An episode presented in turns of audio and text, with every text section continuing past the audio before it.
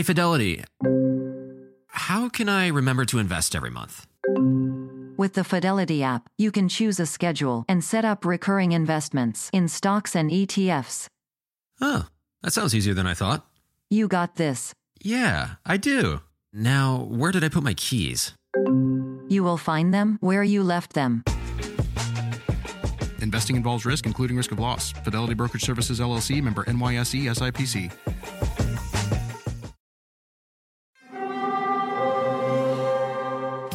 Hear that? It's the call of the Crave. And when the Crave calls, you know what to do. Try the $5 Bacon Bundle. Because the only thing better than a White Castle slider is a White Castle slider topped with crispy hickory smoked bacon. So pick any two of either the Bacon Cheese Slider, 1921 Bacon Cheese Slider, or Chicken Bacon Ranch Slider.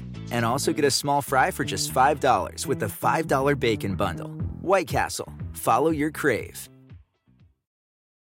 I remember thinking, why is this show still on? I mean, every time it would be a new season, I'd be like, oh, I can't get away from it. But after a while, after I began to, you know, heal and my life was fine, then I started getting into it and I kind of enjoyed it more. And now I'm glad it's on. It's it's fun. It's great for a um a cocktail party. And I'm glad to have been a part of the legacy. Welcome to Here to Make Friends, a HuffPost podcast about the Bachelor franchise, where we lovingly snark on The Bachelor and Bachelor adjacent shows. Whether you love The Bachelor or love to hate it, we're here to break down every single delicious moment with you. I'm Emma Gray. And I'm Claire Fallon. The year was 2002, and we had it all dark neutral lipsticks, blurry camera phones, and of course, The Bachelor. Yeah, if this sounds familiar, I mean, we're not saying that The Bachelor like took our live show ideas, but we are saying that if you liked last night's recap of Alex Michel's season, you'll definitely really like the deep dives that we did for our Here to Make Friends live tour last year, which were, I have to say, much more in depth. Uh, way to steal our thunder, ABC. Come on. Seriously, but alas, we persevere. We work with what we are given. Uh, and this week, we also got to revisit a slightly less familiar season to us, one that we don't know better than our home phone numbers.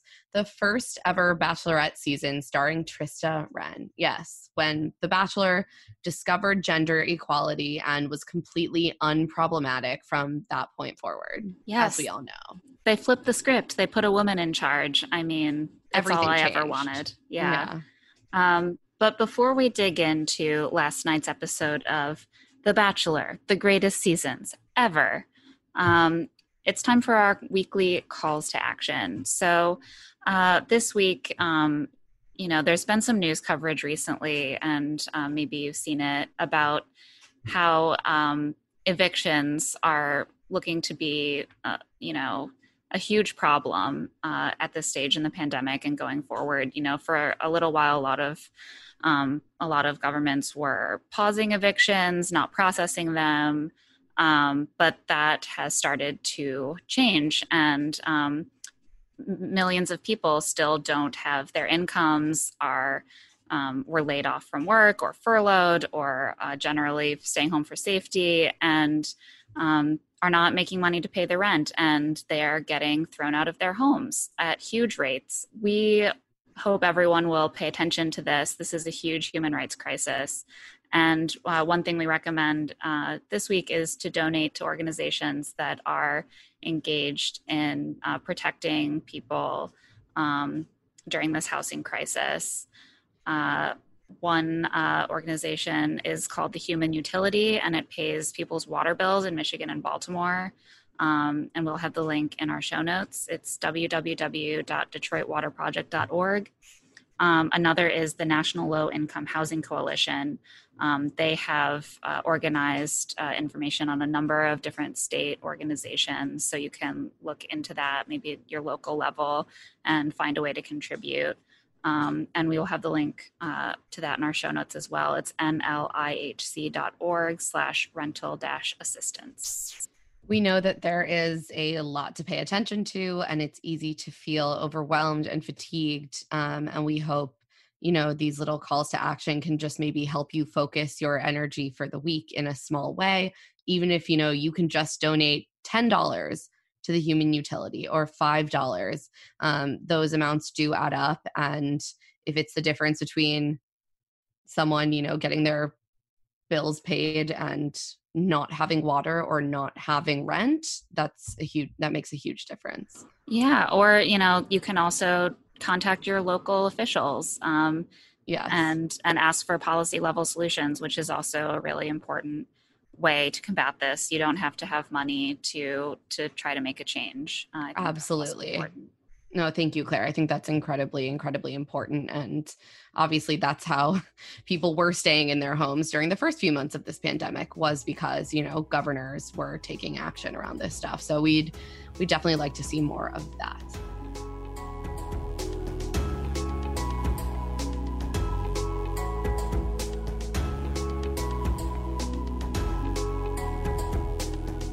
Now it's time for us to pivot on back to Trista and Alex Michel, our bachelor mother and father.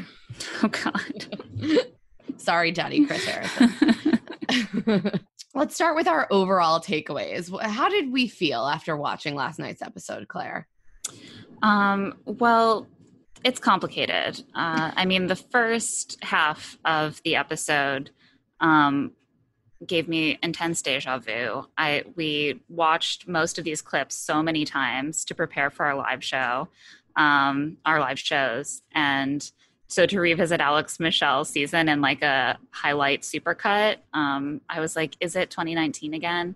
Um, Trista's season was really fun to revisit. It's been a few years since I rewatched that, but like, man, to be dropped back in 2002 to 2003 it feels like it was filmed like 50 years ago. The style, the film quality, it's very oh retro. Goodness. It, it truly is. And even the difference between Trista's season and Alex's season, you could tell the budget went up. So many more candles, so many more flowers, just a year apart.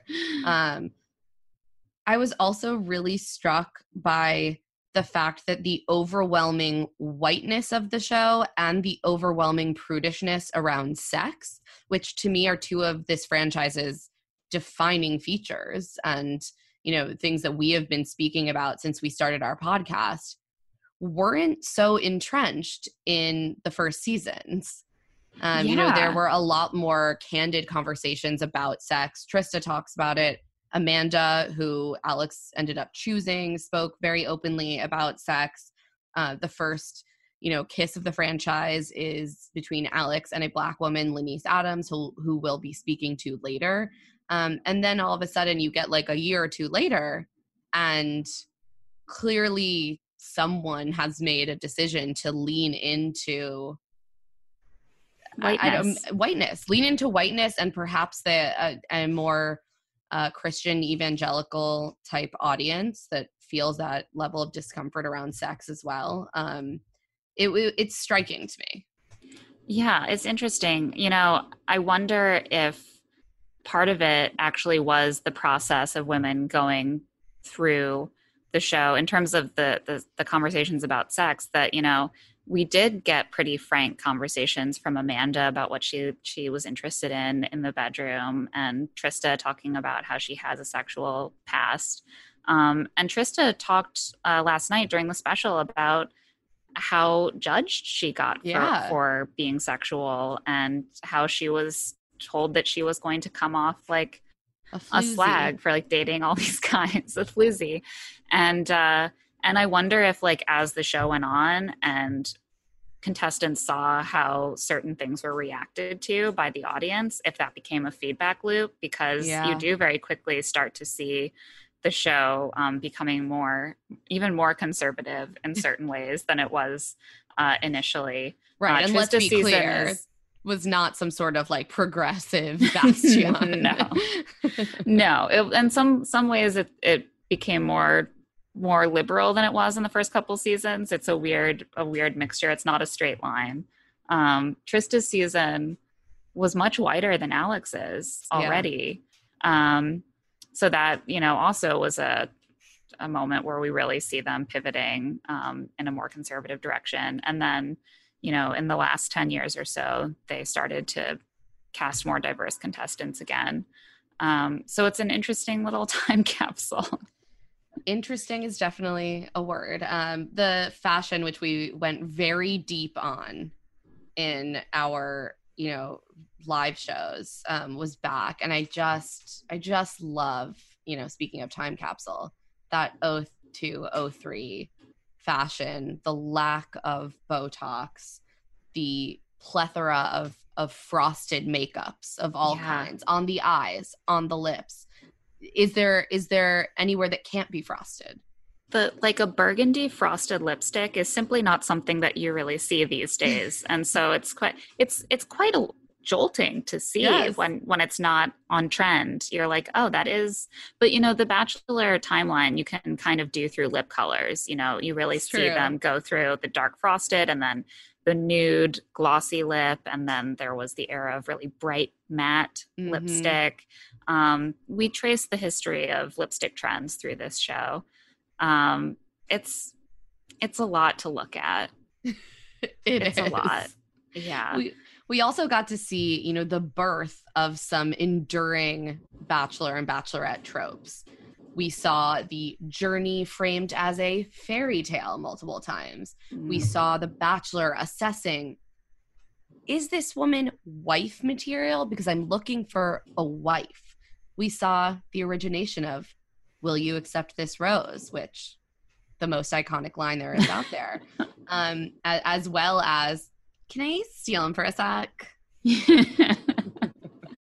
and i'm not here to make friends I mean, you know without which our show would not have its clever title. exactly where would we be without that? I don't know. uh, the question of like being on the show for the right or wrong reasons we start to see um, although that was not nearly so entrenched in the the, the moral fabric of, No. of the show um, so it, it it's crazy to go back to that the founding moment um, and see that already all of those things were present and they just hadn't really had a chance to like grow into mighty red ones exactly exactly.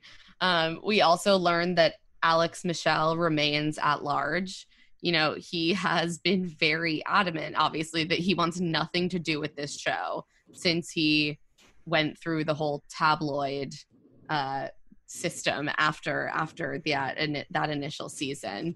Um, he has refused to come on for any of the Bachelor specials, and this one is no different, despite the fact that Chris keeps teasing it as though Alex is going to suddenly appear in the midst of like his teenage son filming. It's very odd and yeah a real, you know, predictable disappointment when he does not, in fact, show up.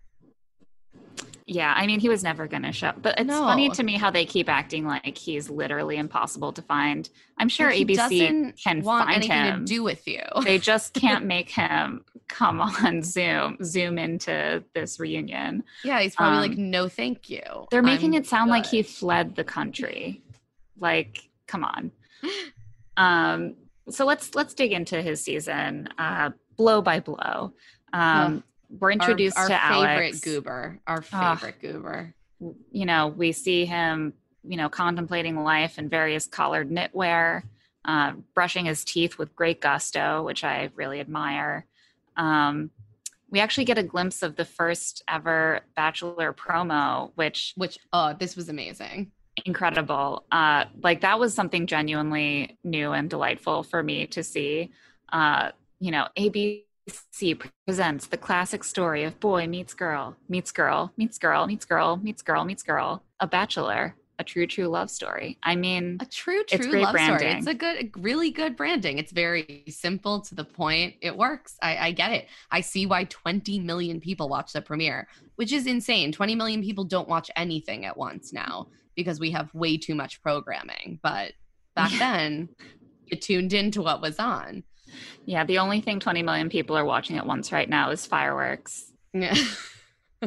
It's a different time. Um, so we we start to see some of the the top moments from the season. We do see the first kiss of the franchise uh, between Alex and LaNease, uh, which actually happens during a group date in Las Vegas as they are on a gondola ride in the lobby of a Vegas. casino. Another story bachelor tradition. uh, exactly. Um, and we we cut over a lot of people. Um, a lot of, I mean, we only have half an hour and a half to cover this season, so a lot of stuff gets cut. But we do uh, get a little spotlight on Rhonda, who birthed Just- many of oh, the man. great bachelor tropes that we referenced above, including "I'm not here to make friends." She was the first "I'm not here to make friends" girl. and the first ambulance calls, probably unnecessarily, and the first here for the wrong reasons. I mean, like, Yeah, she's a pioneer. Bow Alex- down. Alex calls her a genius. He thinks she's a genius. He calls her this directly before he sends her home, naturally. Um, but he's right. She has a way with words. Like she really just comes up with these perfect little uh, bon mots to kind of sum up the situation. Right. Like, talk about good branding. Rhonda. They should pay her, to be honest.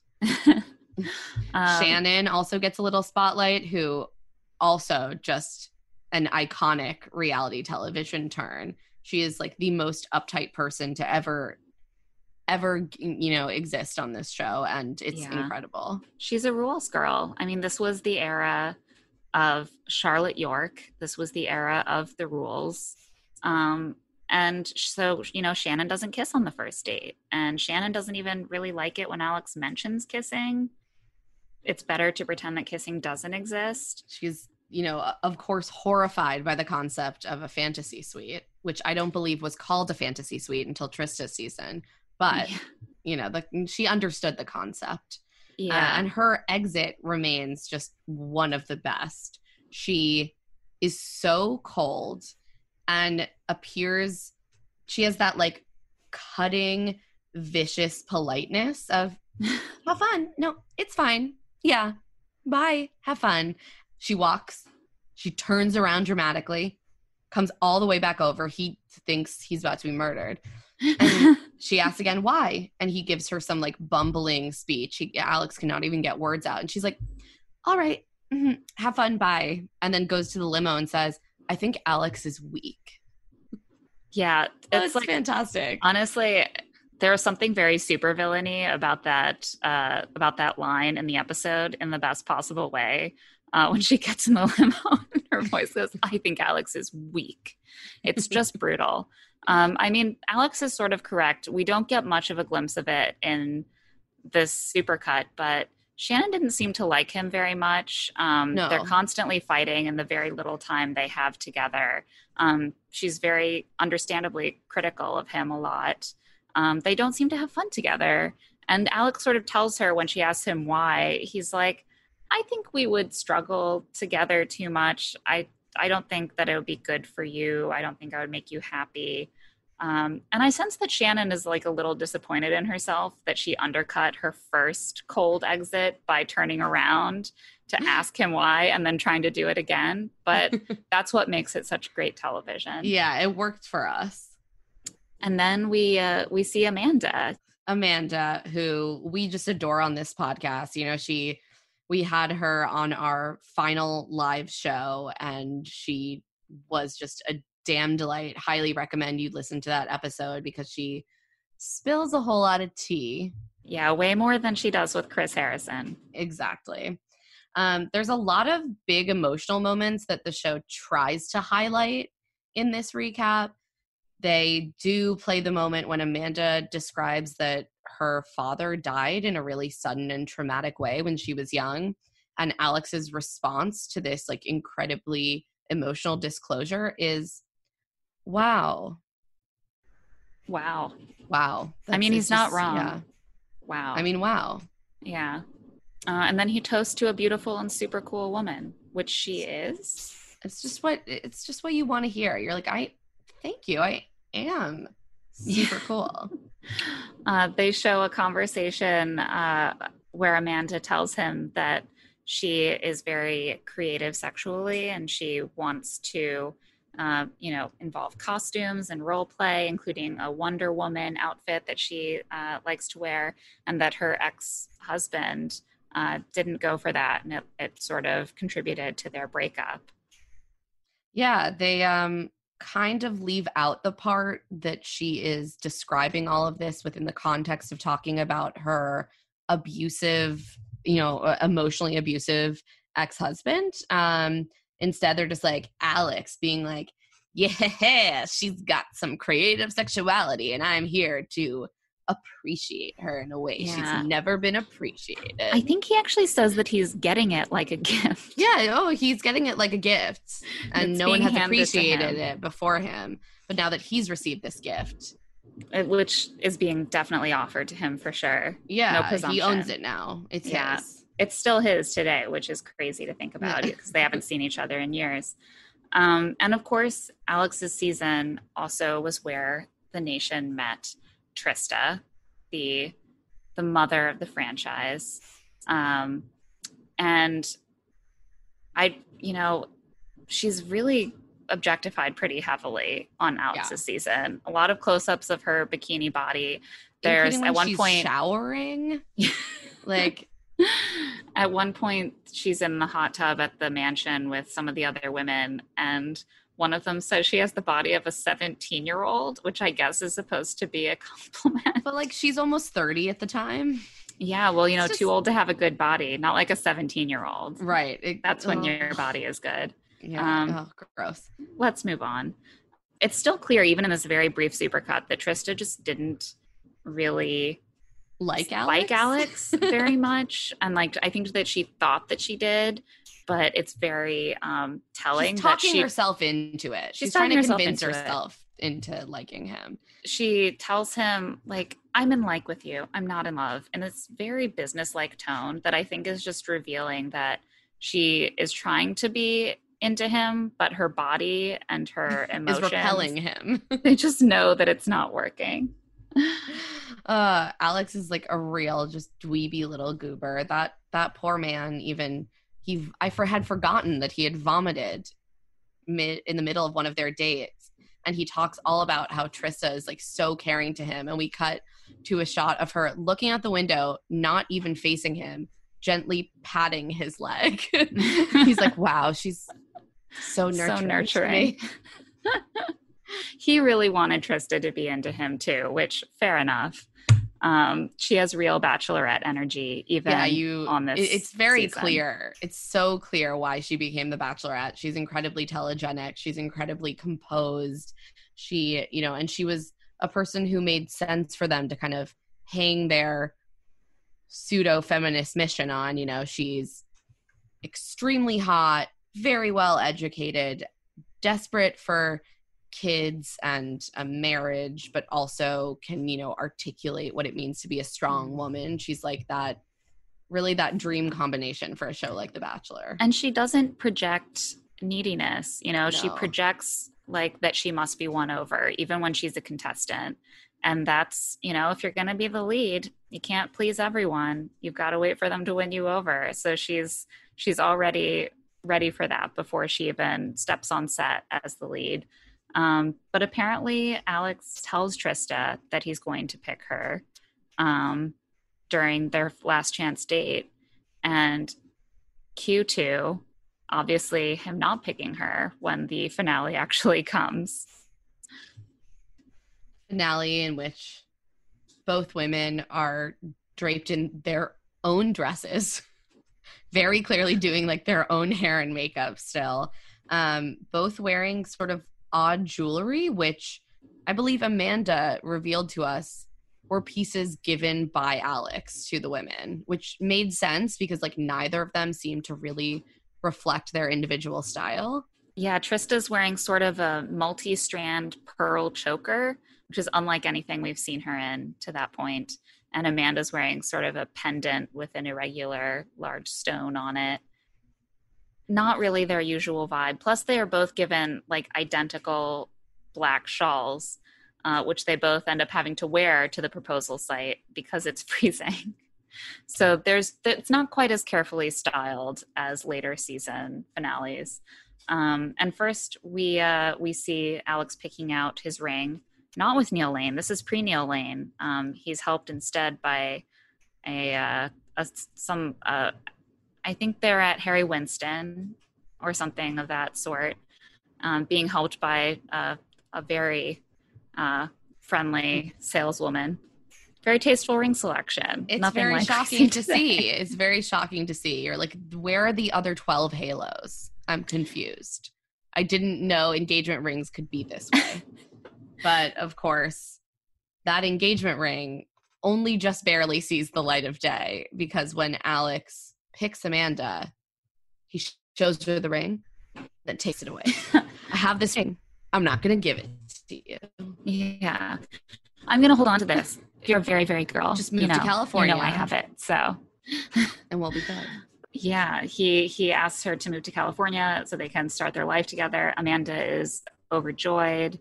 Um, they clearly have a very fun, like she brings out a really good side in Alex. He's very funny with her, relaxed. Um, they have great chemistry, and she's clearly just over the moon. Trista, heartbroken, but not super heartbroken, leaves in the limo being like, I didn't really want to get engaged anyway, but yeah, it's kind of sad. I guess it's sad. I mean, he told me he would pick me, so I feel, you know, kind of sad Confused. that he didn't. Um, but uh, Alex and Amanda ride off into the sunset uh, very briefly. You know, I think they ended up dating for around a year. And then we do get catch ups with uh, contestants throughout. Uh, first, we hear from LaNease and Rhonda.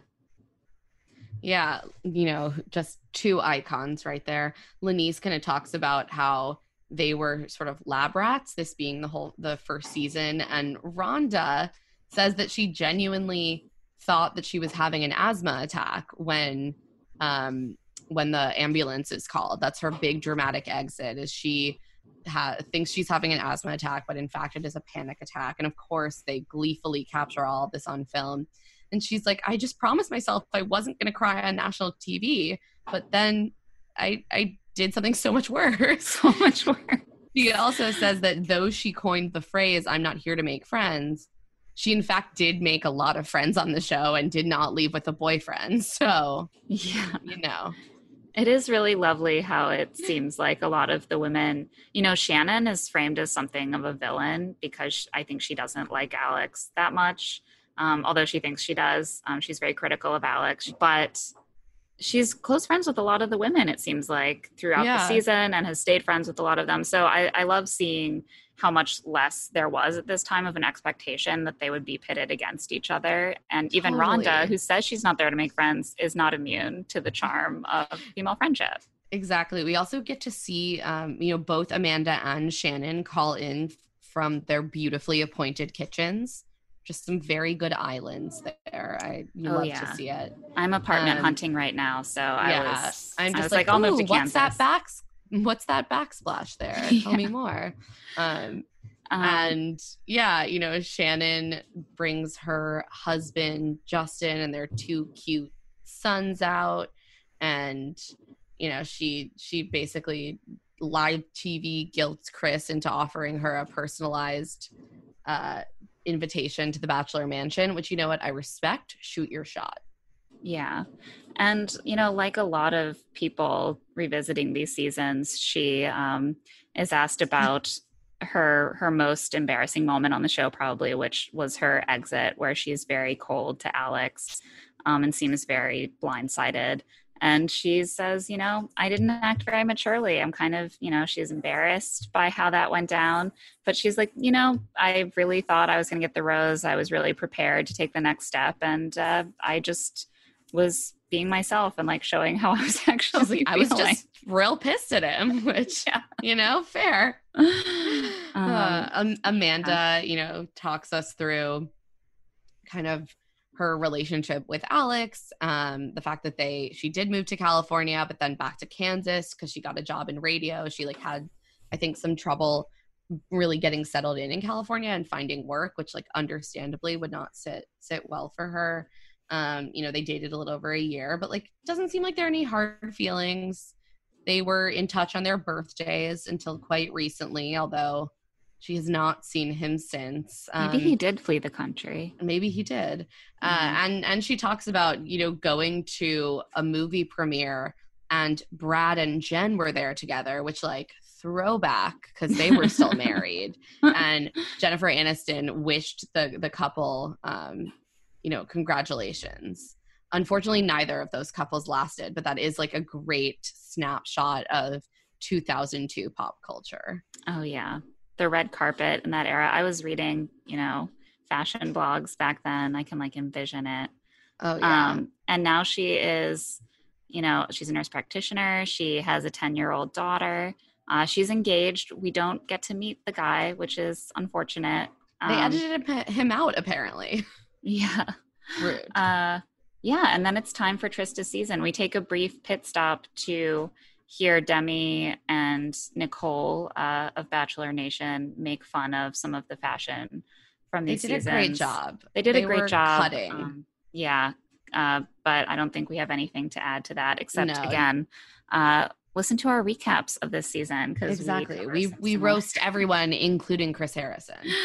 Uh, So yeah, Trista season where feminism originated. Yeah, never before had a woman been able to pick between different guys on a dating show. I think Mm. that The Bachelorette was the first time. Wow. And um, then sexism was solved after that. So Yeah. we're all grateful. We Uh-huh. get to see a handful of the men that were there to win Trista's heart, and they sort of form this like great template for the kind of people that we still see on The Bachelorette. Um, most of them are white. I think I saw exactly like one black man, but we we got people like Jamie, a failed pro basketball player. I mean, how many second-rate pro athletes end up on The Bachelorette? you know, just he he so turned on a contract to go on The Bachelorette in Germany. The German Basketball League in 2002. I can't say I know much about it, to be honest. Um, but or- we'll look into it. um, yeah, just a lot of square-headed, you know, shiny-toothed men. The haircuts were not as on point, I have to say. Did men just learn about barbers five I mean, years ago? was, and there was the gel, the like spiky gel situation that Russ had. Also, why is Russ an actual name? I mean, so I have so many thoughts about Russ. He was in the top three, but really was only featured as like a fool in the first few episodes in this recap. He gives Trista the Tiffany's bracelet um, that I think I got for my bat mitzvah upon Yeah. entering, which is just like a real desperado move. I mean, come on. yeah, they've cut back on the expensive night one gifts in the past few years. I have to say, um, we have a a token like funny guy, uh, Bob, Bob Guiney, Guiney. who ended up becoming the Bachelor. I Um, think he he's was the first um a- approachable, accessible mold of guy on The Bachelorette that then you know turns out to be a total mess because like his sexual capital explodes after the fact. yeah, a proud tradition in Bachelor Nation. Uh, and then we have the two leads, Charlie, who she, you know, has great sexual chemistry with, and Ryan, who is extremely romantic. He gives her letter night one. He's always writing her poetry. He's very soft spoken. And of course, he's a fireman. So, like, that's what he's serving. He's like the perfect bachelor contestant a poet, fireman, former football player, except that his hair was cut by a weed whacker or so, like he just doesn't really have a haircut it's like he just started grabbing pieces of it and hacking at it with scissors and yet he's still so handsome you know that's just that's the power of ryan Yeah, exactly. We see the first bachelorette pool party. Um, you know, just more chances for everyone to wear as little clothing as possible. Yet another story tradition of this show. Um, Jamie's like, Yeah, I almost got a boner in the shower with Trista. Which yeah so there's not normally referenced. there's a one-on-one kind of component to this pool party which is that one of them is going to get a massage with trista and she says they get to pick who who does it which i thought like if it were me i would be thinking oh it'd be interesting to see who they pick because maybe that's a guy who gets along with other guys or something. But of course, they choose to do it by rock, paper, scissors, which You gives her nothing. I kind of loved that because it was not like they weren't like let's arm wrestle. They were like rock paper scissors, man. It's about to get that's vicious. fair. That's, That's fair. fair. Um, so they get a massage together and then a shower together. Um, And then a boner And- together. and a boner together. Um, and he says something about how he has to think about rats to like Yeah. calm his his Calm his raging boner. Again, something that you don't hear a lot about on uh, on The Bachelor anymore. Um, but he he does his best to be gentlemanly. Yeah. Yeah. he doesn't say this to her, to be clear. yeah. Um, no, no, no, no, no. It's to the camera. um, but again, that is just like the kind of comment that you would just not hear further on, um, unless it was like framed in a really, really, really gross way. Um, and he then goes back and, and does ask consent to kiss her, which I appreciated. Very and that's uh, classy. all we see of Jamie, just a boner and a makeout. Yeah. So uh moving into the final four, uh Greg, I'd forgotten Justice about Greg. for Greg. Justice, Justice for Greg. for Greg and his small New York apartment. Look, real estate here is very expensive. You can't expect someone who lives in New York City to have the same size real estate as someone who's like in Iowa. Yeah.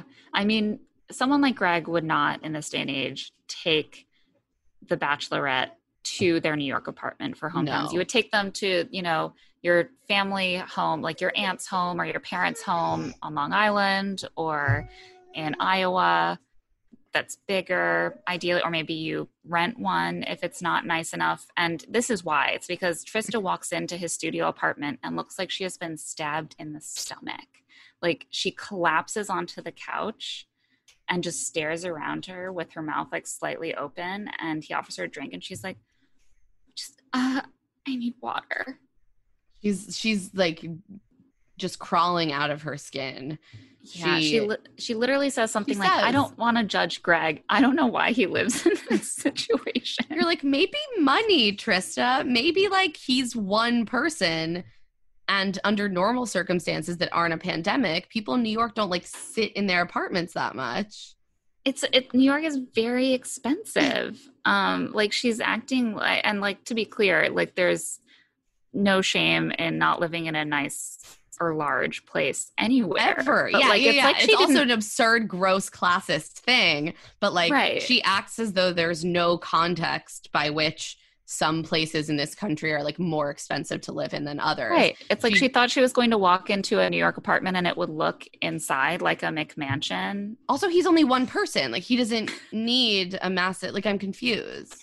That said, he also appears to use his kitchen as a storage space That is more concerning. and had not cleaned it in a while. Um, so it's not the best, but like if I were her age, 29 at the time, and I were to meet a man who had his own apartment, I'd be like, wow. I'm I'd really be like, wow, wow, you live alone. That's amazing. You don't have four roommates. That's fantastic. Do you have anything on your walls? It doesn't look like a serial killer ward in here. Great. Yeah. I mean, he's Um, he's an importer. He has a taste for leather jackets, which was pretty common back then, the sort of slightly oversized leather jacket. His other Uh, downfall is that he attempts to rap, and it's very bad. but Um, otherwise, I I he's would very into music. Greg. He plays the guitar. He tells Trista that he would move for her. Um, and so I don't even know why his apartment would be such a problem. But uh, that was the death knell for Greg, Yeah. I think. His New York apartment. We, as we said before, kind of glaze over Russ. He only appears in the top half of of the recap of her season.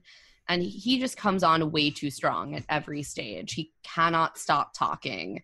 Trista literally tries to shut him up by kissing him, but also seems into him. It's it's very confusing. Yeah, I think Russ was one of those classic guys who like had a strong connection with the lead and then like doesn't know how to be cool about it. Yeah. Um, that's kind of the glimpse we get of Russ uh, during, which is that he's alone with Trista during this group date, and she is clearly into him and wants to make the most of this time, and he's just like overthinking with his mouth the situation until she literally is like, "Please stop talking." Um, we continue to see that throughout the years on the on the Bachelorette. Um, and then we come to the final two uh, Charlie, uh, who seemed like the front runner at the time, apparently. I mean, when I watched the season, I felt certainly like I would have picked Charlie. Um, he's a bit more of a classic bachelor type than Ryan. Um, He's dynamic. in terms of He his has- vibe. Yeah, Mhm. he has a very, you know, not dominating personality, but like a strong and confident personality. He seems very sweet. He seems open to commitment. Um, they have a really interesting conversation, which I found notable, in which Charlie is sort of like, Hey, I've been cheated on in the past, so it would make me really uncomfortable if we were sexually intimate and then you were intimate with someone else. And she's pushes back on him and is like, Look, I, I understand why you feel that way, but we're in this situation and I need to be able to be to not feel like I'm holding myself back with either of you and not be thinking about the other one of you, you know, and letting that determine my actions. I need to have the option of intimacy with both of you. And he's like, Yeah, that that makes sense. I hear you. Makes total sense. Like, you know, she Trista I, and it makes it made me remember why Trista was so vocal um around Hannah Brown mm, when Hannah was talking about having sex. It was like, oh, Trista like sort of gave that speech in a less intense way in 2003. It is funny how, you know, we see them at this stage having these conversations about the fantasy suite and like, I don't want you, the lead, to do certain things in the fantasy suite. That I feel like over the years it became seen as bad gameplay or like gauche to bring that up on camera because everyone knows that's what the fantasy suite is for. You can't look like you came in not willing to go along with the premise of the show. And then more recently, we start seeing people bringing it up again. Yeah, very interesting. Um, and then we f- get to our leading man, our winner, Ryan, who's just a puddle of sweetness and poetry and earnestness. He's not falling in love with Trista anymore. He's, how would you say, submersed. In it. Submersed in love. Submersed it sounds in it sounds like a thing. Yeah.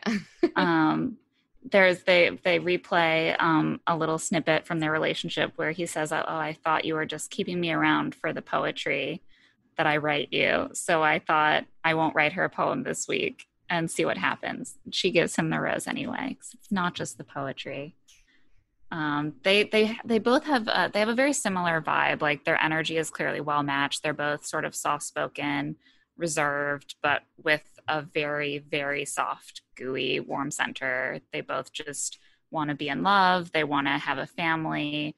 And um, so it makes a lot of sense in retrospect. I think that charlie had that dynamic quality that made it made him seem like the person who would be picked.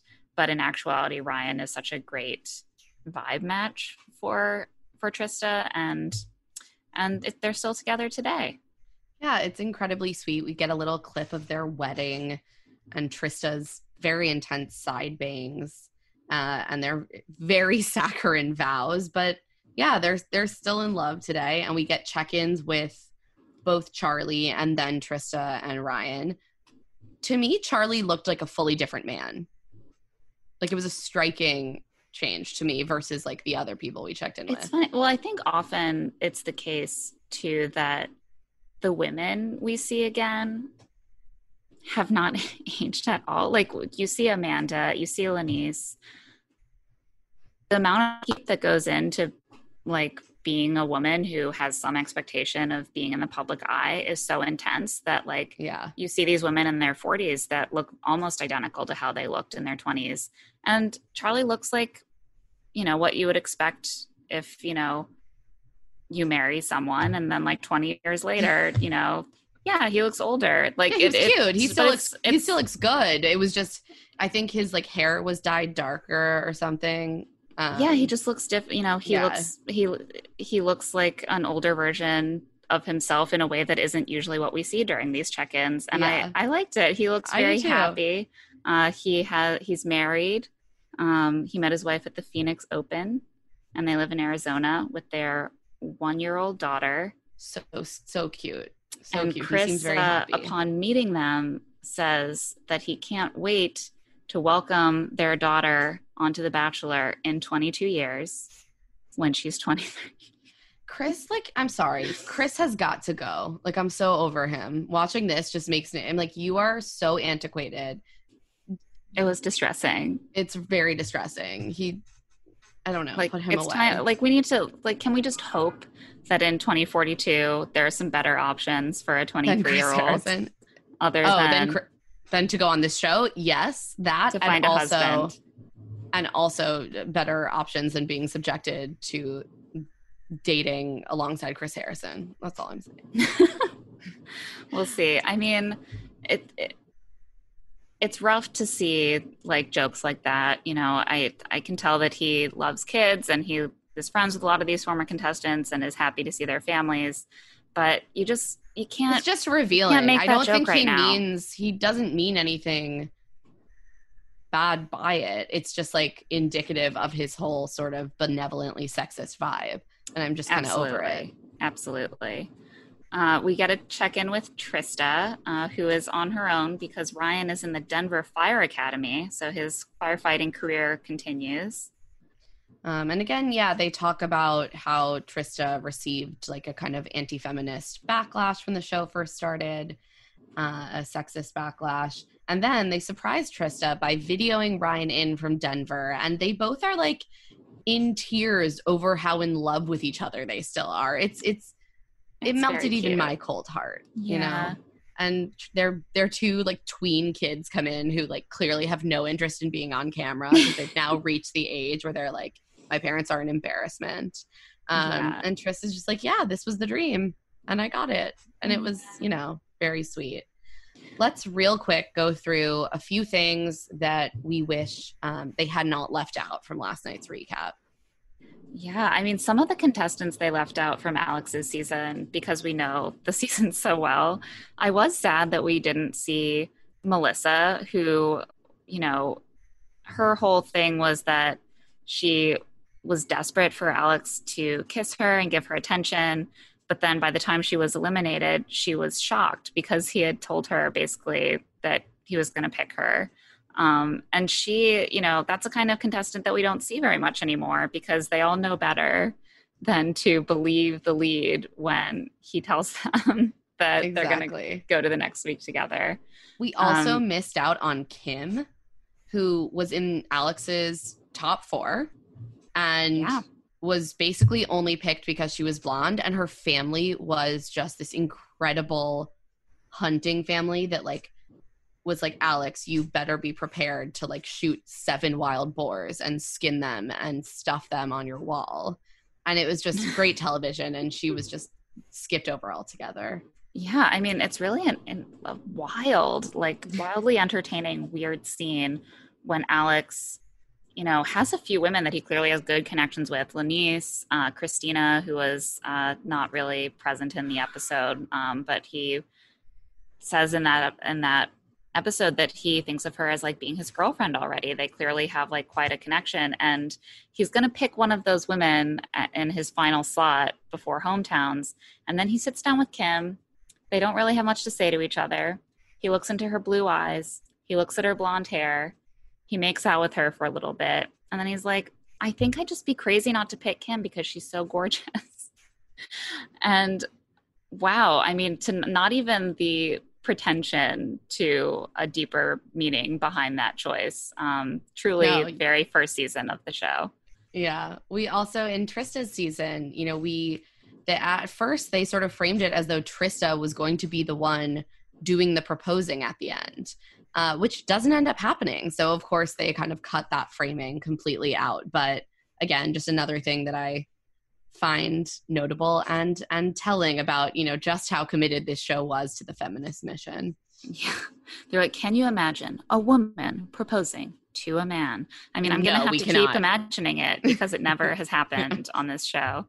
Um, and we get a uh, Bachelor in Quarantine check in.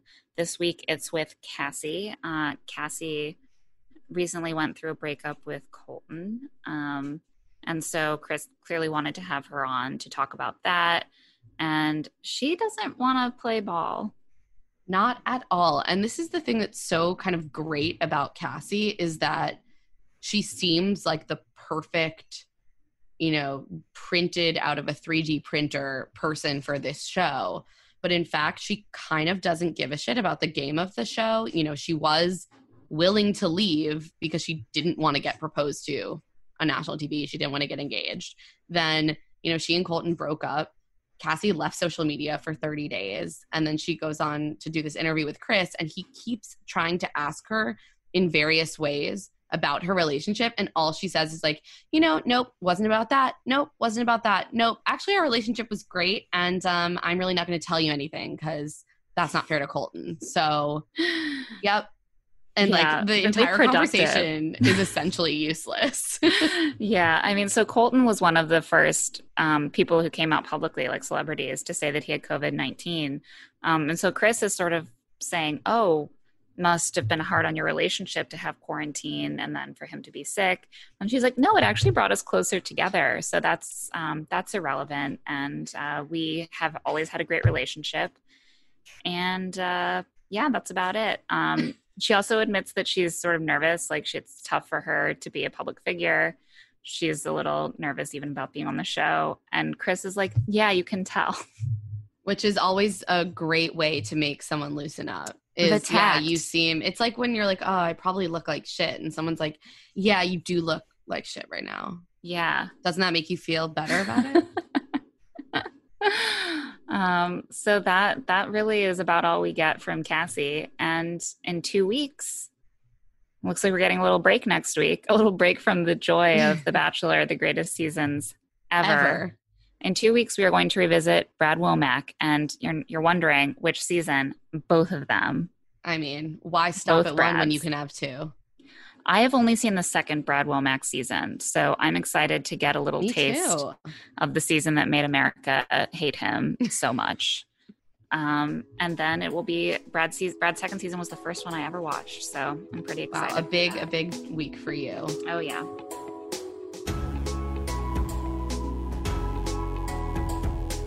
So now we're going to take a quick break, but when we get back, we will hear from LaNease Adams, who was on Alex Michel's season of The Bachelor.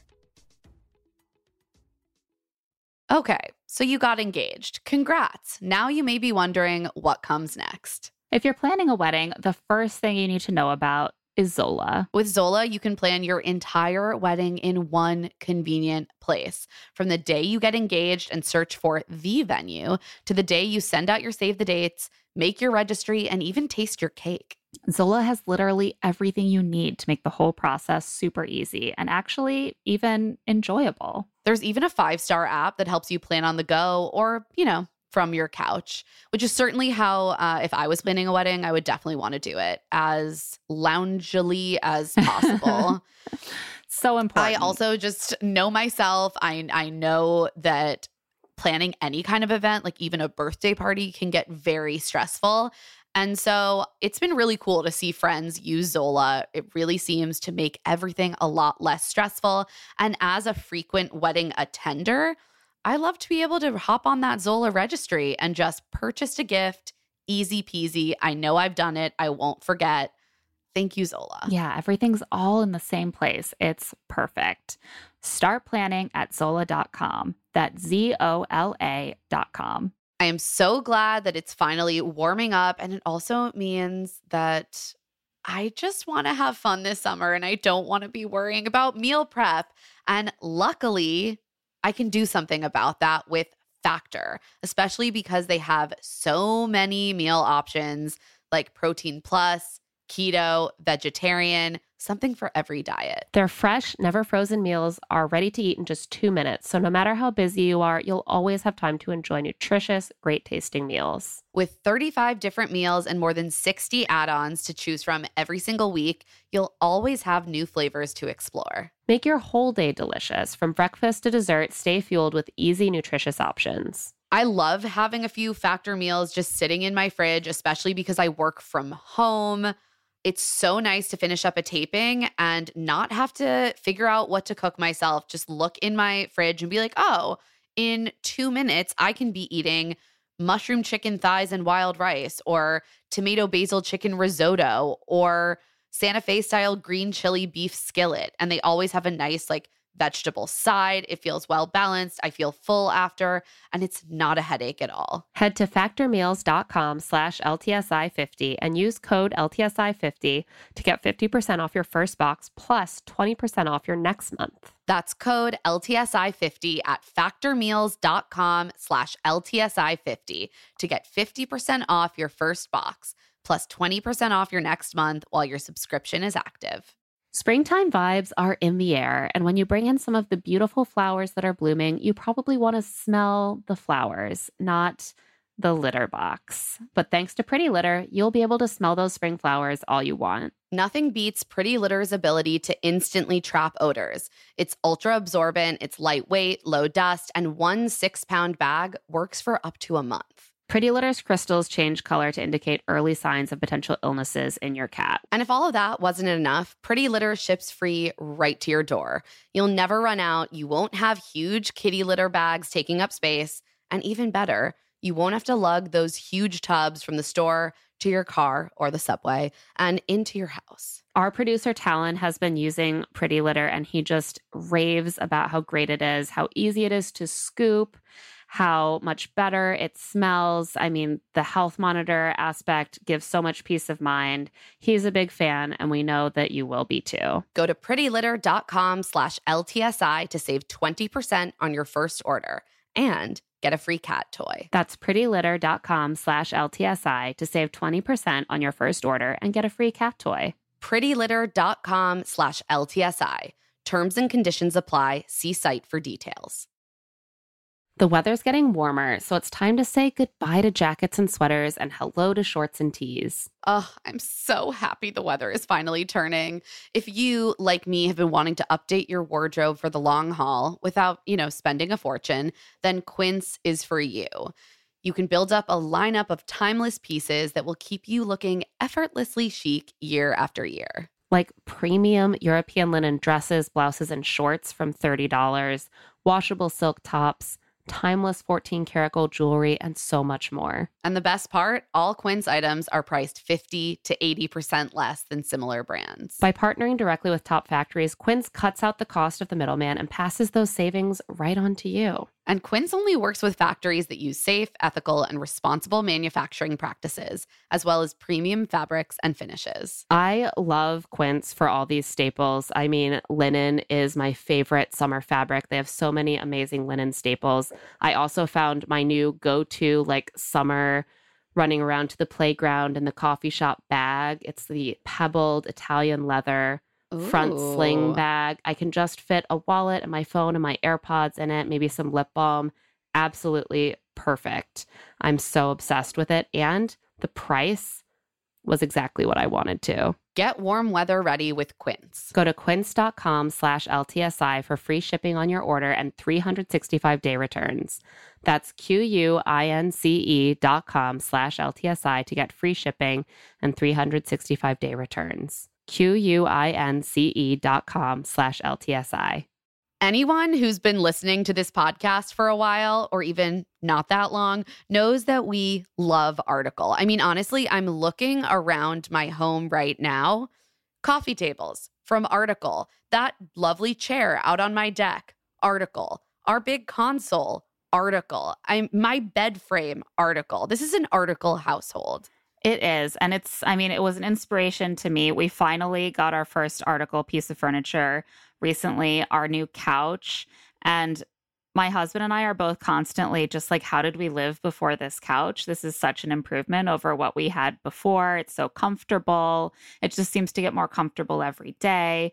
I mean, it's the couch you dream of. And the reason that we have both been able to find ideal furniture on Article is because Article believes in delightful design for every home. And thanks to their online only model, they have some really delightful prices too. Their curated assortment of mid century modern, coastal, industrial, Scandi, and boho designs makes furniture shopping simple. And their team of designers are all about finding that perfect balance between style, quality, and price because we all want the best of all of those three things united in one piece of furniture, right? Plus, they're dedicated to thoughtful craftsmanship that stands the test of time and, you know, looks good doing it. Article is offering our listeners $50 off your first purchase of $100 or more. To claim, visit article.com slash LTSI, and the discount will be automatically applied at checkout. That's article.com slash LTSI for $50 off your first purchase of $100 or more. Before we get back to the show, we want to introduce you to a new member of the HuffPost podcast family. D is for Desire.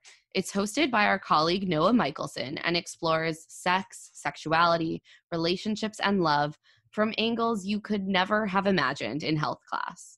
So here's the trailer for D is for Desire. We hope you enjoy. Hey, I'm Noah Michelson, and this is D is for Desire.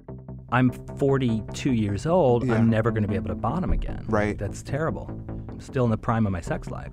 The podcast where we throw sex ed, love, relationships, and a whole bunch of questions into a blender. And then just sort of throw it all at the wall. too fat, too skinny, too muscular, not muscular enough, too hairy, not hairy. Like, was there a committee that sat down and was like, this is what genitals are supposed to look like? You know, there's not one type of person that likes porn. Everyone likes porn. I think we all know that. Desire takes many forms, even unexpected ones. I was reading a Sherlock Holmes fan fiction, of all things. We'll introduce you to sex witches It kind of runs the gamut whether or not the clients I'm working with know that what they're doing is sex magic or not. and a plastic surgeon who specializes in assholes. Yeah. He's like, I think we can get you bottoming again. I don't think we can get you bottoming again with a porn star. Right. We'll question romance and the idea that everyone wants it. She just looked at me and she said, It'll happen to you at some point. And I remember thinking, God, I hope not. And, of course, there's period sex. There's nothing wrong with it. I wish that period sex didn't have to be a fetish. Some people really enjoy it. Because it's not taboo if it turns you on. Is this a troll or is this an actual fetish that I can figure out and delve into and somehow satisfy this person? But when you analyze, you start to realize that there's a pattern. How are people preparing for sex? What are they doing? Are they harming themselves? Are they not? And again, it's all because sex ed, especially in the gay world, is absent, right? D is for Desire, a new show from HuffPost. Subscribe wherever you get your podcasts. And now back to the show.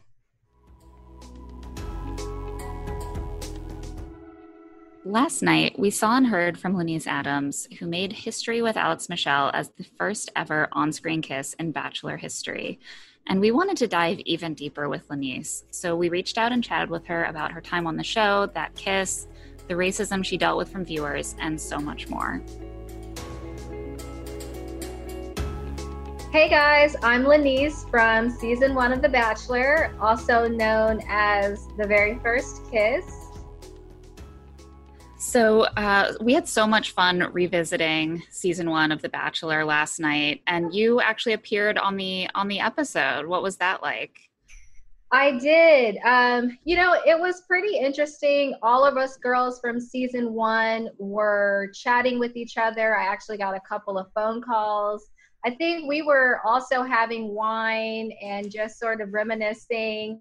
I think we all kind of cringed looking at ourselves. I mean, the 23 year old me was, I was really annoyed with myself, but you know, what can you do? Oh, to be 23 again. exactly. Uh, yeah, I'm personally glad that my 23 year old self did not appear on national television. So you're you're brave. Um, watching back what they kind of chose to highlight on on last night's recap, was there anything that you were like, oh, I really wish they had included that moment, or anything that you had like forgotten that they did choose to feature?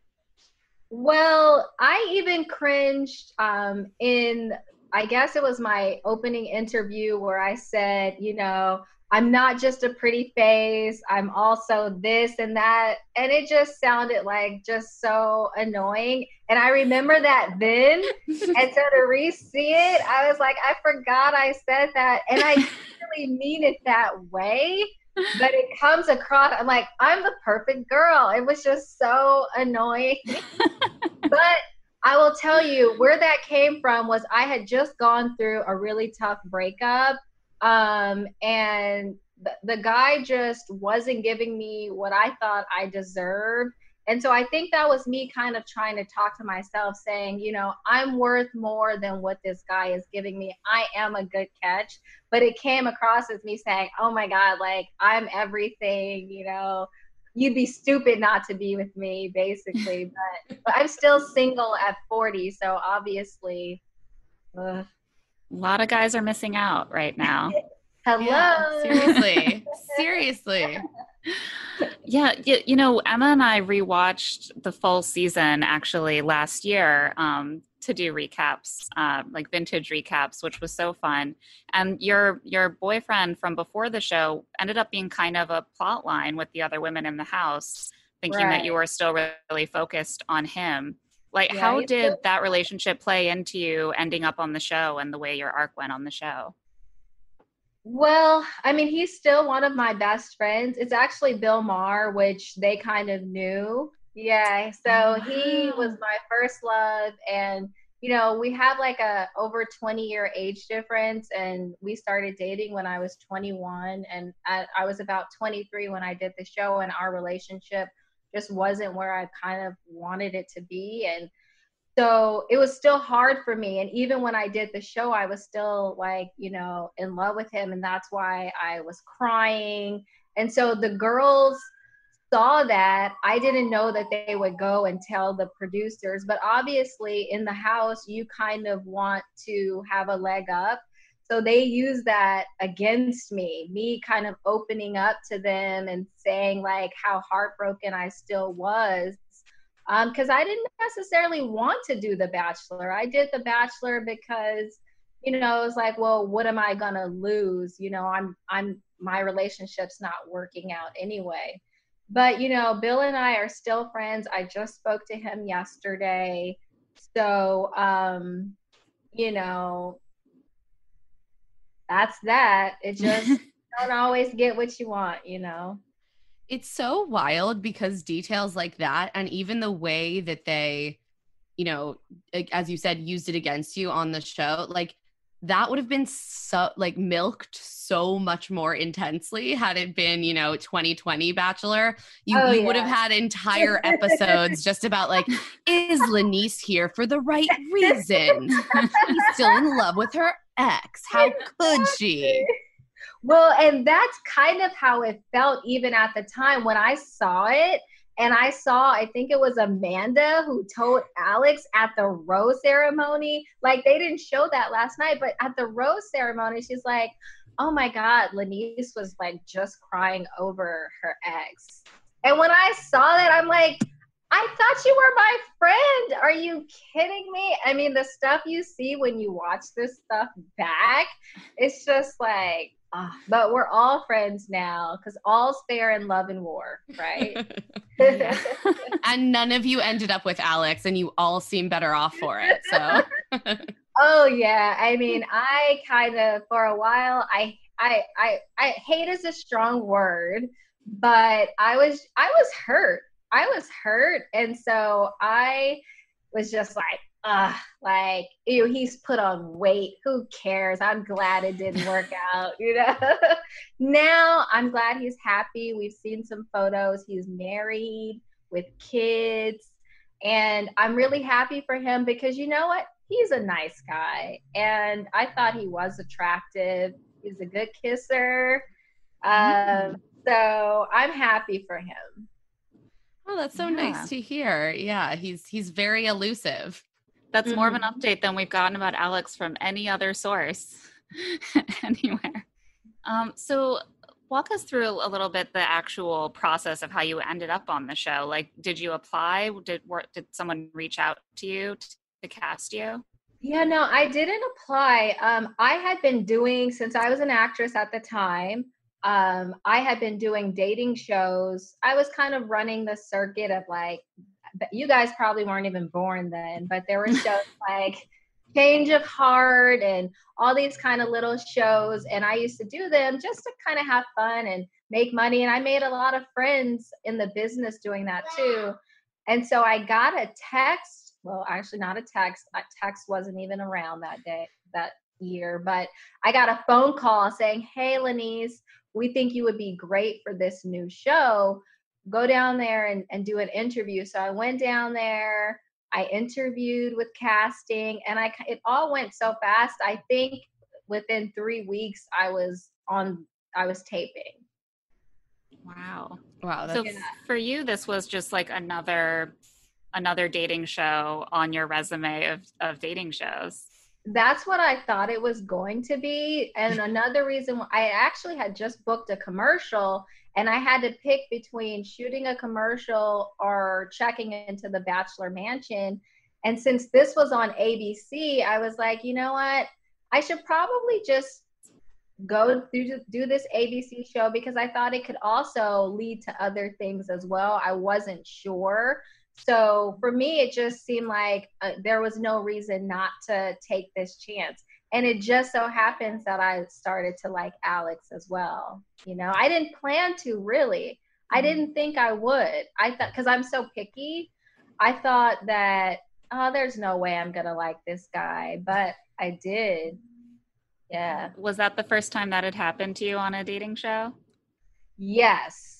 Yes. I hadn't. Oh, yeah. The other dating, it's like, oh, God. I'm like, really?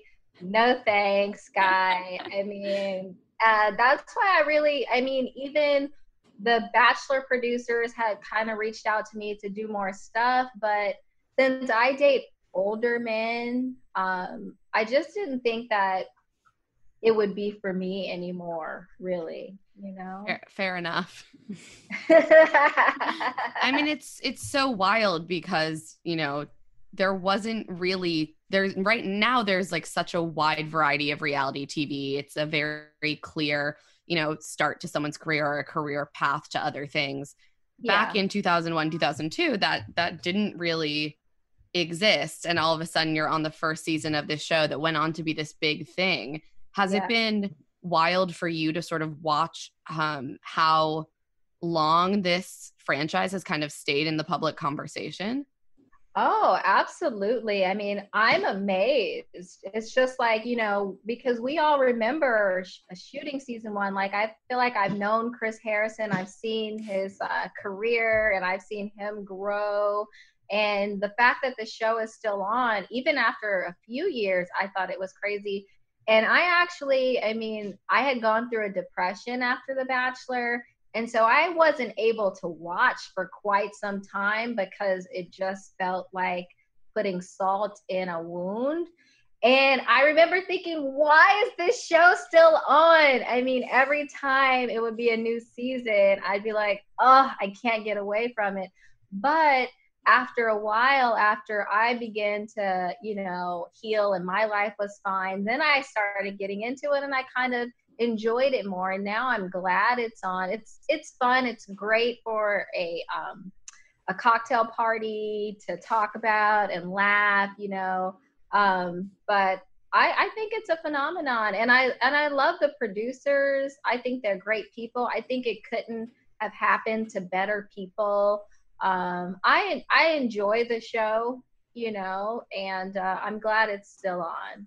And i'm glad to have been a part of the legacy. A big part. I mean, first Yeah. first kiss of the franchise, and We got to talk about the kiss. I mean, you discussed it with Chris Harrison a little on the recap show. It sounds like Alex is a good kisser.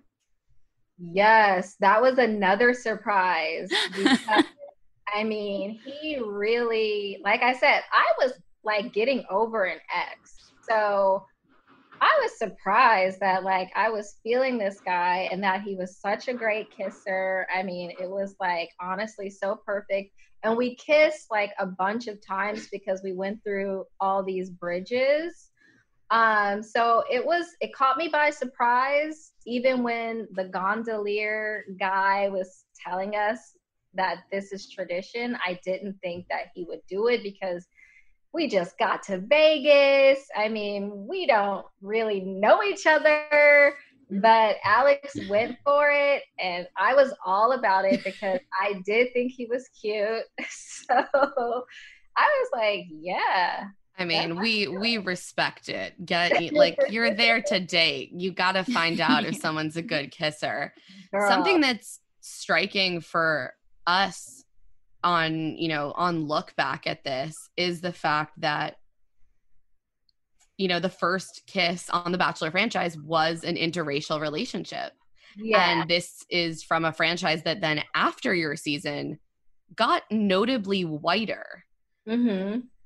What are your kind of thoughts about that sort of enduring whiteness of the franchise and and also can you talk to us a little bit about what prompted you to have at least um a short conversation with Alex about interracial dating? Well, I mean, you know, first the first off, being the first kiss and it being interracial wasn't a big deal to me because I grew up in LA. I have my best friends were white growing up. I dated mostly white guys. For me, it was like nothing. I was shocked by some of the reactions by middle America because I've never seen that. You know, I went to college in Northern California, and even my school was 95% white, but it was still fine. So I was really shocked at, you know, some of the reactions because I hadn't been exposed to that. And, you know, I found a picture of us kissing on like a racist website saying like how terrible that was. I was shocked to see that. Um, but you know, I feel like as far as the franchise, I feel like they do bring in people of different races. It's a matter of if um, they just get picked to stay. You know, so I know people say that the franchise is a white franchise, but I think it was kind of the same when, you know, every season is just a matter of who stays. Alex and I happen to get along and and I date white men. So it just I think worked. I think you know, I think if it works, it'll work. You know, it depends on what the bachelor or what the bachelorette is into. It doesn't make sense to have if if the bachelor or bachelorette is white and they don't typically date outside of their race, why would it make sense to have a bunch of people that they wouldn't even have chemistry with? You know, so I think it I think it should be based upon what they like. Right? I mean, would you want to be, you know, like that's why I figure I shouldn't even do the show because I like older men. So if they were to put a group together for me, they'd have to be like 60 years old or something. Great. I want to watch that. Nothing wrong with that. I mean, this is something that, you know, Rachel Lindsay, obviously the first black bachelorette has has spoken a lot about, not just the importance of casting uh div- in, in a diverse way in terms of the people who are they to, there to date the lead, but it but prioritizing casting a lead who is Yeah. comfortable dating outside of their race Right. and is open to a real variety of people Yeah, um, and there then you the get the representation And that's the key. I think it all has to do with the lead. It has to do with who they pick. And yeah, so picking someone who is actually interested in dating outside, that would make the show more diverse. I think she hit the nail on the head with that. You know, because yeah, it could because it doesn't make sense to have people there that they wouldn't date. But if you pick someone that that does like diverse people, then that then that works. And mm-hmm. I think that The Bachelor is a great platform since people all across the world do watch. I think it is a great way to open up people's minds to interracial datings who do, who don't necessarily see it in their hometown and to see that you know it's actually a beautiful thing i think uh you know what opens your heart more than loving someone and so, if two people love each other that come from different backgrounds, they want to understand each other, they want to advocate for each other out, you know, in the world with their families. So, I think that I'm I'm a big fan of interracial dating. I think it helps the world because we all you know, I think we all have a lot more in common than we sometimes realize, you know? Yeah. Yeah. And you touched on this a bit, but you know, you have spoken openly about the fact that you did get a large amount of racist backlash uh-huh. by being on the show. Can you talk us through kind of what that looked like and what it was like for you, especially being so young, to kind of be on the receiving end of that onslaught? Well, for me, I mean, it was both scary. It was scary when I saw my picture on that website because it meant what it said to me was that someone cared enough to copy and paste this photo and like that they went through so much to do that with so much hate for me who is i'm kind of powerless. I'm just a person. I was like i've never hurt anybody. I'm just like a normal human being that like had a kiss and now it's like so it was scary and you can't really call the cops you know? I did report it but it's like okay am i going to go outside and someone's going to do something nuts? So that was scary and then what helped kind of i think send me onto the onslaught of depression because it was like you're already dealing with instant fame you know you wake up one morning you go outside and it's like your life has changed you know which could have been fine but you've got that and then you're online and people are like, who the hell does she think she is? This black girl thinks she can date the bachelor. And it's like, wow, really? Because, like, um, and then if you're already kind of insecure, which I had been and I didn't know, um, and you base your value of yourself on what people think of you, you want people to like you. So when you sit, when you realize, oh gosh, there's some people who don't like me, and there's nothing that I can do. Like I can't change what you don't like, and so that hurt, and it just kind of left me confused. But what I looking back now, you know, I mean, years later, I I know more, and in life in general, it's not gonna always be perfect. There's gonna be bad people.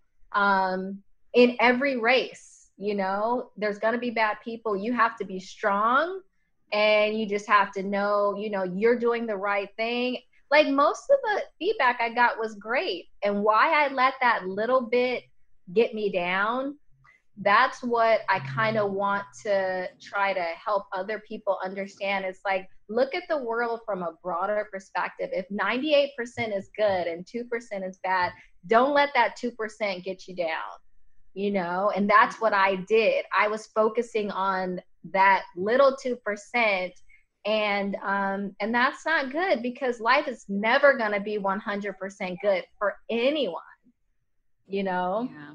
so yeah, I mean, it's especially tough when that 2% is not just like, I don't like you, which is very hard not to take personally. I'm the same way. But also, I, I like, scary and hate filled and like yeah. threatening and to feel like you might be in danger when you just went on a reality show um, yeah. that's a lot to cope with um, at, at, at such a young age especially It um, and you know this is something that you actually you did discuss um, explicitly with alex on the show like how comfortable he would be being in an interracial relationship do you remember what prompted that discussion? And what do you think now about how that went down? Well, yeah, and actually, the I have spoken about this. The producers are the ones who asked me to ask him that because I actually didn't want to bring it up. I think it was also due to me being so young. Um, I was kind of of the idea of we don't talk about it; it doesn't exist. Mm. So it was like, you know, hey, it's all good. I I never thought to to talk about it, but I, it is an important conversation. Now I realize that. Um, like if I were to date anyone, you do ask that, but I didn't want to bring it up because I thought that's too deep, you know. Um, so I did ask him, and he said he was totally cool with it. I was kind. It was a kind of weird conversation for me to have. like, so, um, I know we're at a dinner party, we're all drinking. Tell me about your experience with interracial dating. It was really strange. Um, but and that was the night I went home too. So I was like, was it that gosh darn conversation about interracial dating? The producers were meddling. There was that, and then there was the conversation about your, Your ex ex. boyfriend. Yeah. They Yeah, were just they, didn't had their want me to be fingers in it. happy, man. It's like, come on, let me live, guys. Me live. Do you feel Uh. like you got any support from production or ABC with dealing with that, you know, racist backlash that you experienced? Um, they didn't know about it.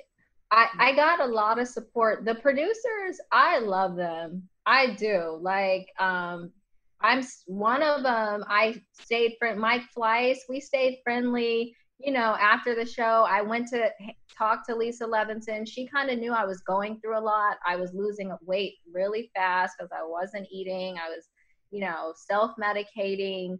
Um, and Lisa suggested that I talk to the therapist, but um, I was just already checked out. I just couldn't get myself together to even go talk to somebody at that point. I just checked out of everything. I told my talent manager, look, no more auditions, no more meetings.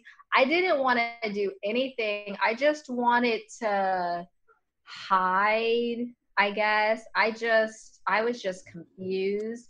So I think had they known what was going on, they would have been there. But I didn't I didn't tell them. I didn't really open up to anybody. I kind of kept it all bottled inside. And also no one really understood what I was going through because I I just felt really alone. Like everyone's got their own lives and I was dealing with all this stuff and no one knew and I also didn't tell anyone until it was like too late. That's so difficult. I'm so sorry that you had to go through that. Yeah, it's just a lot to face and you were so young and you know, honestly, like I yeah, I think it makes complete sense that that would cause you know, Yeah. A difficult period. And there wasn't the community that there is now of former Right. bachelor contestants, you know, Right. who Can counsel each other. right. Right. Um, I mean, did you stay in touch with anyone from your season at that time? Were you guys able to commiserate at all, or did that come later that you reconnected? Um, we all kind of stayed in touch. We're all uh, like Amber, who was on my season. She went home the first night, but she's one of my best friends. And Shannon, Shannon, I love Shannon. We kind of reconnected later, but like I said, I sort of like went on this. I then I started. I just wanted to like do my own thing. Um, I pulled away. Um, so I can't say we really commiserated much after the after the first after when it was airing. I think we would get together for a little bit, but once that was done, we all went our separate ways. Um, and then later we started to connect again. When social media came around, that helped a lot. yeah, I'm sure. yeah, Facebook, when it was easier to keep in touch and connect, that helped a lot uh, of us. And then we could, like, you know, laugh about things and stuff. Yeah. When you got some distance from it and you know had healed. Yeah. And, you know, I got a message from Rhonda, who she was on last night too. And she had a tough time too. And she was like, you know, LaNease, I also went through a depression. With her, the only thing that she didn't have was the the racism part, but the um, you know, the instant notoriety, the not being necessarily proud of yourself for everything that you did and stuff like that. So I think we and, and, and it all being so unexpected because it had never been done before. I feel like Right. if you do the bachelor now, you know, good and well, everyone's gonna see whatever you do. So be paying attention to that. I we weren't really tracking on that because it was like reality TV was just starting. I think Uh, you said it last night. You said, you know, we were sort of guinea pigs. And I think that that is accurate. exactly. No one knew that this was show was going to be such a thing. And all of a sudden, your face is everywhere. Right. Right, right. And the thing is, I had done like, you know, as an actress, you get people will have you come and do shows that they kind of hope will make it. So I, you know, I was always, I was a free spirit. So I'm always just having a good time. But this was the first time where my little free spirit led me into something to where it's like, oh shoot, what the heck is going on here? like what did I just get myself into? But like like you said, and and I and I explained this to um, I was talking to Women's Health last week, and I and I look at it like a relationship. It's like you know how you're in a relationship and there's there's you're you're in it for a couple years or whatever there's good and bad and when you break up you feel like this is terrible like all you can think about are the terrible things right and so maybe you break up and you put away all the gifts that the person gave you, all the cards, you put it in a box because you just don't want to look at it, you don't want to see it. And then after you've had some uh, some space from that, maybe a few years later, maybe you're in a happy relationship now, you might be able to go back and look at those gifts and look at those letters and see more of the fond fun things about that relationship. It wasn't all bad. And I feel that so same way about The Bachelor. At first, it was like, you know, I couldn't, I didn't want to see it. I didn't want to think about it. But after having space and looking back, I can laugh and see it was kind of fun and exciting. And that's just how life is. You know, everything's going to have some good and some bad. It's about your perspective on it. Now that I'm older, I know that, you know, and so it, you know, it was, there was a lot of good, a lot of good. Yeah, I mean, looking back, are you happy on balance that you did it? Um, was it was it worth all the the rough times? yes, it it was uh, because, um, and they didn't air this part, but I was telling Chris that like you know, all the work that I did to get through that period of my life is work that would have had to be done, whether it was because I was on The Bachelor or because something else in my life happened. Like, we all are going to experience things that cause us to grow. We're going to have to fix parts of ourselves that need to be developed. Mine just happened to come from a reality show. I had to, I actually had to like, realize that there was a lot of things in myself I needed to work on. I shouldn't be looking outside of myself for self confidence.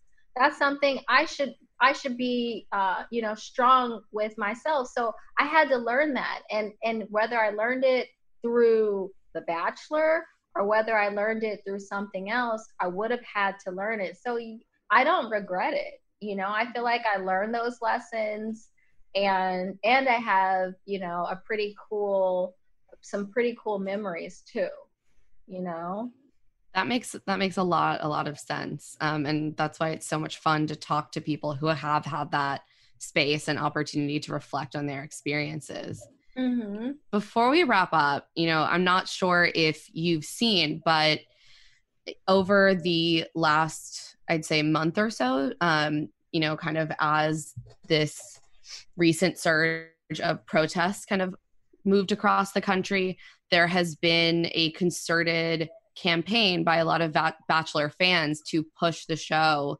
to have greater diversity, not just on screen, but also in terms of their production and their editors and their casting producers, mm-hmm. um, as well as provide resources for Black and Brown contestants who might have, you know, be facing racist backlash and be you know unable to or that might need um you know mental health resources and stuff like that do you feel like that's a worthy cause? Do you feel like there's space for the show to to meaningfully change in 2020 after all these years?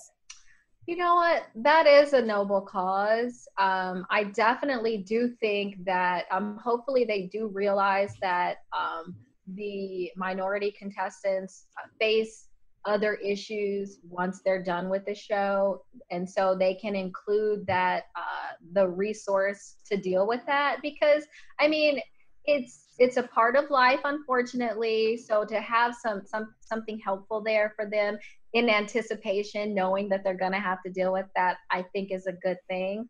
And i do think that it's i'm always for um, diversity um, what i would like though is just to make sure it's authentic you know i feel i've always i feel this in my own life too is well yes let's make it diverse but let's make sure we we we keep you know keep in line with you know let's not just put what they would call the token this mm-hmm. or the token that let's really use the time and energy to find people who really have great chemistry and happen to be diverse you know instead of just trying to sprinkle it in to say like, hey, yeah, you know. So we let's check the box. Check the box. Yeah, let's not just check a box. I think it would be wonderful to see diversity if it's done in um, just uh, an authentic way. Yeah. Mm. Yeah, yeah, yeah. You know, I mean, because society is growing and changing too. And that's also okay. That's normal. I mean, that's life, you know what human beings have done all throughout time is grow and change. So we can't be mad at ourselves because of, you know, how things used to be because that they we've grown and we're continuing to grow.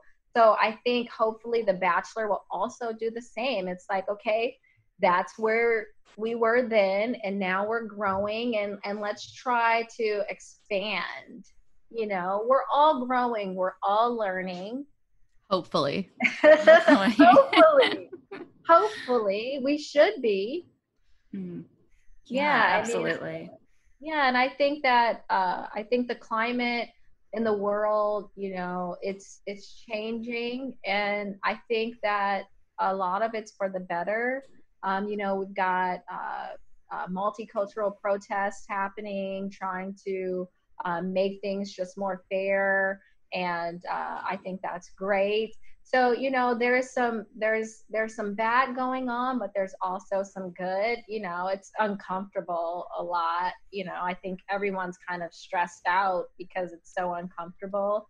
But i'm hopeful that it's gonna be all good you know? If not let's have some champagne i don't know There'll always be champagne, especially on The Bachelor. Exactly. exactly. So uh, before we wrap up, uh, we want to hear what you've been up to. Like, what have you been doing since the show? Especially more recently, I know that since the show is a long period of time for you. Uh, give us the last 18 years of your life. right. Well, I was depressed. No, um, you know after I took I took a lot of time off from entertainment and um and I wanted to just really enjoy my life and make good friendships and stuff like that, which I did. And then I came back to entertainment uh, a few years ago, like just all in, um, just studying back and and stuff like that, and doing some shows. I did a play, and most recently, I'm super happy about this short film that I wrote, directed, and starred in. It's called Heaven's Revenge. And so you guys can actually watch it online for free. That's awesome. Yeah, it's the website is www.heavensrevenge.com. Mm. And I play a woman who was scorned by a lover hello. but instead of just taking that laying down, she actually gets some revenge. And it's just I love 20, it. It's a 20 minute short film, but I think it's strong, it's powerful. Um, our music director is an Oscar winner.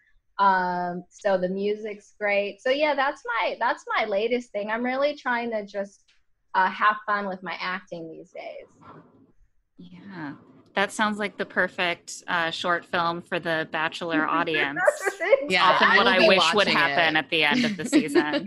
yes, yes. Like she does not. This my character Heaven. Instead of you know, she doesn't get depressed and you know go to the hospital. She says, "Screw this mess, man. I want, I want my justice." Yeah, that's the energy we're bringing into 2020. Yes, all all year long. Yes. Um, and why don't you let our audience know where else they can find you?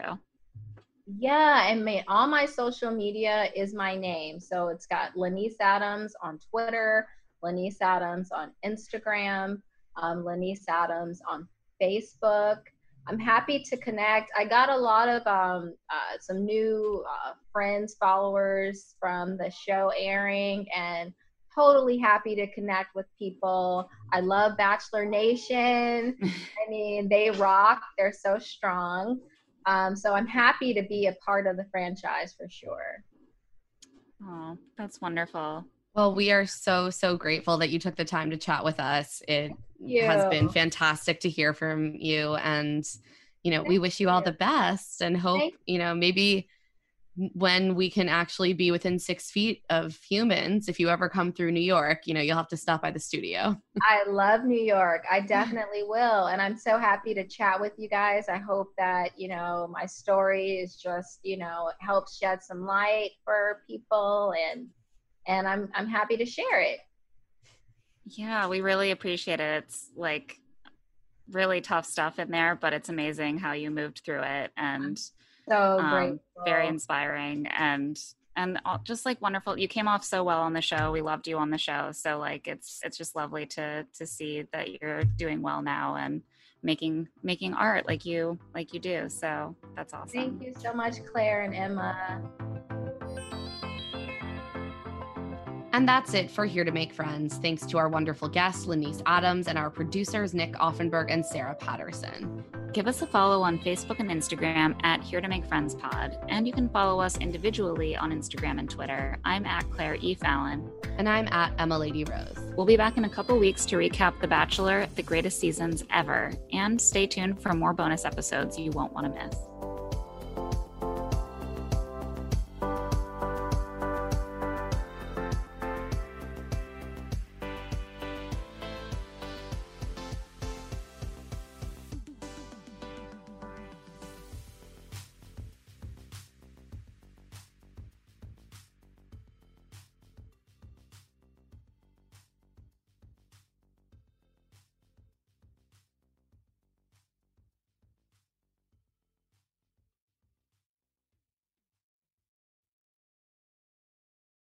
Shopify is the global commerce platform that helps you sell at every stage of your business. With the internet's best converting checkout, 36% better on average compared to other leading commerce platforms, Shopify helps you turn browsers into buyers. In fact, Shopify powers 10% of all e-commerce in the US. Sign up for a $1 per month trial period at shopify.com slash podcast free. All lowercase, shopify.com slash podcast free, shopify.com slash podcast free. You're probably already familiar with Vogue, you know, the publication that has given audiences an exclusive inside look at fashion and cultural moments for more than 100 years. You can expect no less from Vogue's podcast, The Run Through with Vogue. Meet the influential people behind the scenes of fashion's greatest moments, from designers and creative directors to Vogue editors and the woman behind the infamous Vogue closet. Get inspired while listening to the creative processes of people like author Zadie Smith fashion designer Tory Burch, and uh, recent star of the Super Bowl, Usher. Go beyond the pages of Vogue with the run through, available wherever you get your podcasts.